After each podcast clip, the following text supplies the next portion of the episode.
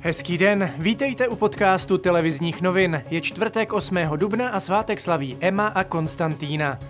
Dnes bude převážně zataženo až oblačno, místy zejména na horách občasné sněžení nebo sněhové přehánky. Teploty se budou pohybovat mezi 3 až 7 stupni Celzia, v tisíci metrech na horách kolem minus 2 stupňů.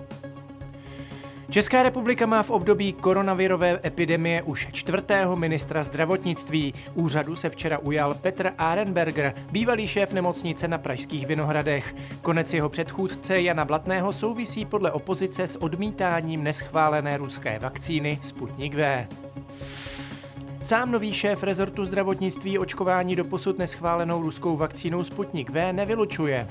Existuje spousta našich občanů, kteří by v podstatě za každou cenu chtěli být už na očkování a nemají přístup eh, z hlediska věku nebo z hlediska zdravotního stavu k těm stávajícím vakcínám. A my se chceme s paní ředitelkou Storovou ze eh, Státního ústavu pro kontrolu léčiv podívat na všechnu tu dokumentaci a podívat se, jestli neexistuje nějaká technická možnost eh, při zachování předpisů Evropské lékové agentury a i českých předpisů předpisů, eh, abychom mohli těmto lidem, kteří mají o to očkování zájem, tak abychom jim mohli nabídnout ať už vakcínu A, B nebo C eh, z tohoto spektra.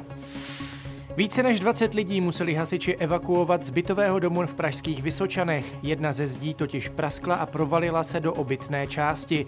Naštěstí se nikdo nezranil. Více mluvčí pražských záchranářů Jana Poštová. Nikdo nebyl zraněn, na místo byl povolán statik, evakuační autobus a zástupce městské části.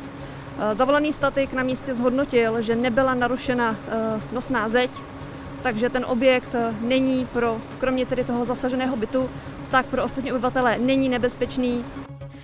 Poslanci na mimořádné schůzi schválili novou podobu volebního zákona. Tam mění způsob přepočtu hlasů voličů na poslanecké mandáty.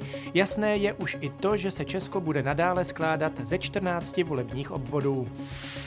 Na Slovensku stále leží ladem 200 tisíc dávek vakcíny Sputnik V. Slováci čekají na jasné potvrzení, že je vakcína bezpečná. Úřady znepokojuje, že vakcína nevykazuje vlastnosti, které byly popsány v prestižním časopise Lancet. A ještě ze sportu. Čtvrtfinálové boje ligy mistrů jsou přesně v polovině a mezi týmy, které si do odvety vypracovali náskok, patří i PSG. Pařížané uspěli na půdě Mnichovského Bayernu 3-2 a ukončili tím obhájcům trofeje dvouletou neporazitelnost v soutěži. A to je z dnešního podcastu televizních novin vše. Mějte fajn den.